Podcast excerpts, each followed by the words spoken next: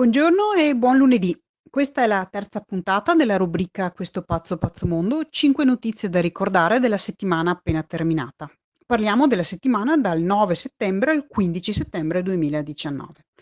Come prima news ti parlo di quanto ha comunicato Mario Draghi, il presidente della Banca Centrale Europea.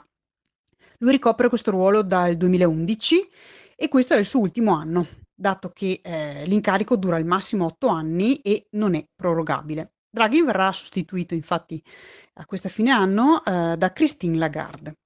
Draghi ha annunciato che eh, per affrontare le difficoltà di crescita economica che ancora stanno affliggendo l'Europa, a novembre verrà lanciato un nuovo programma di acquisto di titoli di Stato. In inglese viene chiamato quantitative easing, l'avrai sentito in tv. E questo programma contempla 20 miliardi di euro al mese di acquisti. Eh, I mercati attendevano con ansia questa misura perché rappresenta una boccata di ossigeno.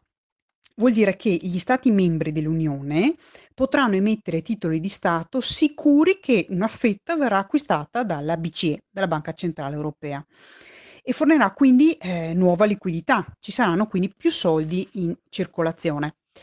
L'obiettivo è che questi soldi, attraverso poi le banche nei, nei vari paesi, possano essere mh, riversati nell'economia reale concedendo finanziamenti a chi li richiede.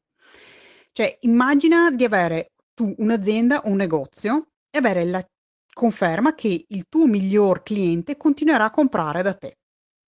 Capisci l'impatto che questo ha, ehm, su di te, sul tuo senso di stabilità, sulla possibilità di di programmare con più serenità, ehm, qual è il tuo futuro e il tuo business. Ecco, questo rappresenta la mossa della BCE per i paesi membri.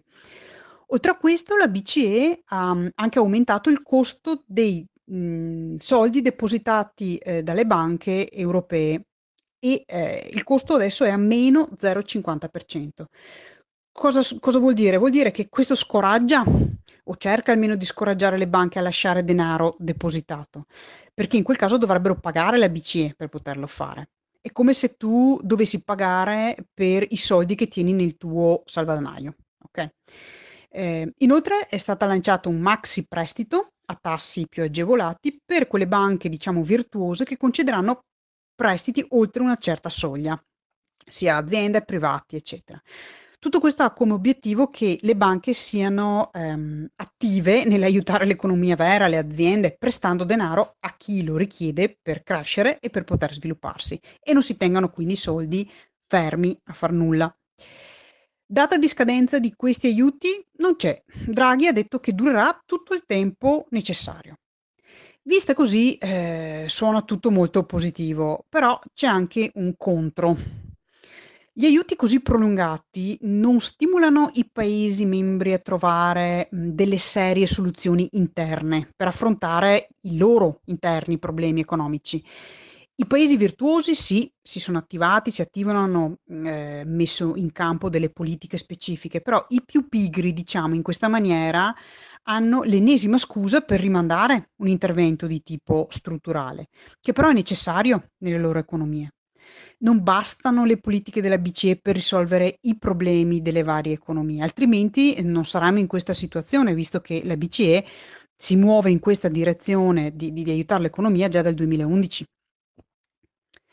Seconda notizia, eh, Ursula, von, Ursula von der Leyen è il nuovo presidente della Commissione europea. Infatti ora è una donna a coprire questo importantissimo ruolo dopo Juncker ed è la prima donna a coprire questa posizione in assoluto. Ha nominato la sua squadra, mh, mm, che è composta da 13 donne e 14 uomini, quindi una eh, presenza molto forte al femminile, e c'è addirittura un, un, un giovanissimo, il commissario per l'ambiente e gli oceani, a 28 anni. Beh, ci si aspetta quindi che abbia uno, uno sguardo giovane così eh, rappresenta chi erediterà eh, la, questo mondo abbia particolare cura de, de, di questo ruolo, ovviamente. Eh, tra le varie figure, una dal carattere particolarmente forte è eh, Margarete Vestager, che è stata nominata vicepresidente per il digitale e commissaria concorrenze. Lei non è un volto nuovo perché è mm, famosa per aver mostrato una mano molto ferma mm, verso i giganti high tech statunitensi verso le mega multinazionali. Negli ultimi cinque anni ha infatti condotto delle indagini serrate per contrastare i monopoli e l'abuso di potere, l'abuso di posizione dominante, si dice quindi lo strapotere di queste, di queste realtà. Gentiloni è stato confermato responsabile economia e affari economici. Se ti ricordi la settimana scorsa ti parlavo della sua candidatura, beh, ora è stata confermata e quindi un risultato davvero non da poco, in un ruolo chiave. Terza eh, notizia riguarda Pechino. Pechino ha eliminato eh, i limiti esistenti sugli investimenti stranieri nelle azioni, nelle obbligazioni disponibili nel suo mercato interno di capitali. Questi limiti esistevano da quasi vent'anni e quindi anche questa è una notizia significativa. Vuol dire che i grandi fondi internazionali non devono più attendere l'approvazione e avere dei limiti per acquistare queste quote di azioni e obbligazioni cinesi. Da una parte questo mh, sembra rappresentare un ulteriore passo del governo cinese nell'aprire il proprio sistema finanziario al resto del mondo. E quindi sembra un segnale di apertura positivo.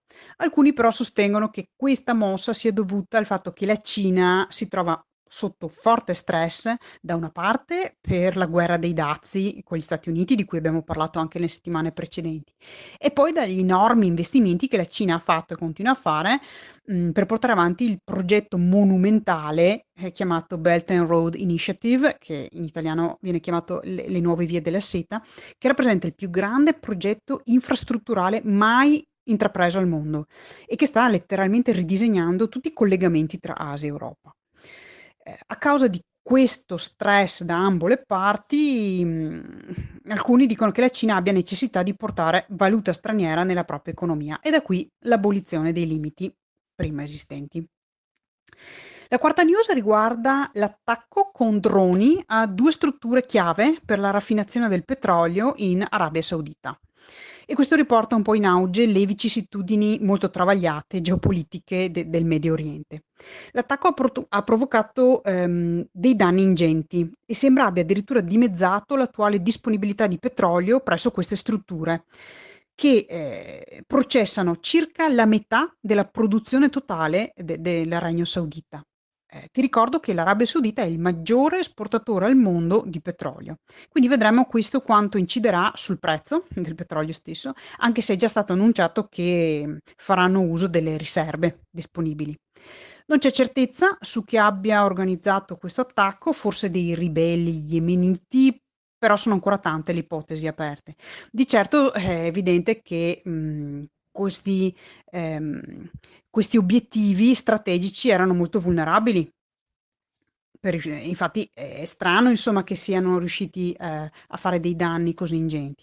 I paesi vicini, che sono anch'essi produttori di petrolio, ovvero di chi stiamo parlando, Emirati Arabi Uniti, il Kuwait, l'Iraq, naturalmente si attiveranno per integrare con la loro produzione quello che viene a mancare a causa di questo attacco.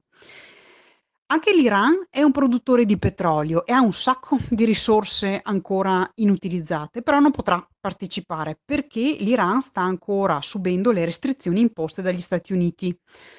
A cosa sono dovute queste restrizioni? Gli Stati Uniti sta cercando di forzare l'Iran a rispettare gli obblighi internazionali che si è preso riguardo il, il programma nucleare.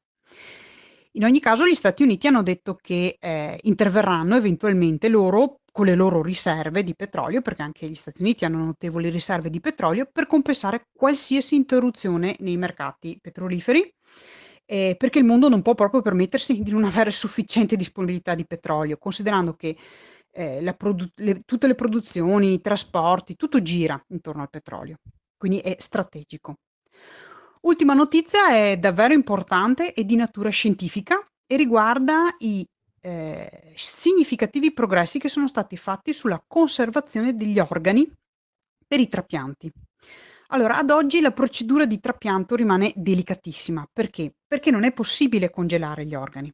Perciò eh, occorre mantenerli tra i 4 e gli 8 gradi centigradi, ma in questa maniera rimangono funzionali, funzionanti e sani solo fino a 9 ore. Ok? Perciò è tutta un'enorme corsa per preparare il ricevente, per trasportare l'organo, magari ci si trova ad operare nel cuore della notte, appunto perché c'è questo limite di tempo. Senza contare che se magari l'organo viene disponibile in un posto geogra- geograficamente lontano, anche solo calcolando il tempo di trasporto, se richiede troppe ore, eh, salta tutto. Perciò ora che sono stati raggiunti dei notevoli progressi eh, sulle cavie in questo momento, fanno ben sperare di riuscire a mantenere funzionante mm, l'articolo che ho letto era specifico sul fegato, ok? Eh, da, passando dalle 9 ore alle 27 ore. E questo cambierebbe veramente tutto, modificherebbe tutto della pazza corsa al, tramia- al trapianto che è così vincolata al tempo a disposizione. Davvero qualcosa di meraviglioso e, e speriamo si attui il prima possibile. Per quanto riguarda il bonus positività, ovvero la notizia positiva che ti lascio in chiusura ogni settimana, anche se questa quinta notizia era grandemente positiva, oggi ti parlo della Lego, quella dei mattoncini. La Lego ha creato istruzioni per la costruzione in formato audio e in braille per i bambini con problemi di vista, perché certi tipi di costruzione richiedono delle istruzioni un po' più complicate e un bimbo non vedente aveva sempre bisogno di assistenza in quel caso. Però adesso, collegandosi al sito dedicato, ci sono le, mm, quelle che sono chiamate le Lego Audio and Braille Building Instructions, che sono istruzioni disponibili sia con un lettore schermo in formato audio e eh, con un lettore braille. È a mio parere una grande iniziativa di inclusione eh, che spero prenda piede anche in, in molti altri settori io nello specifico cerco di far la mia parte fornendo questi audio che tu senti anche in formato video sottotitolato, sia sul mio blog che sul mio canale YouTube, perché mi piacerebbe che ehm, eh, chi lo volesse eh, potesse ascoltarli e informarsi senza avere delle barriere.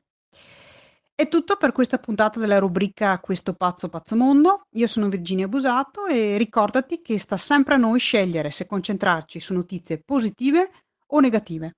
Buona settimana e scegli bene a che pensieri dare la tua attenzione.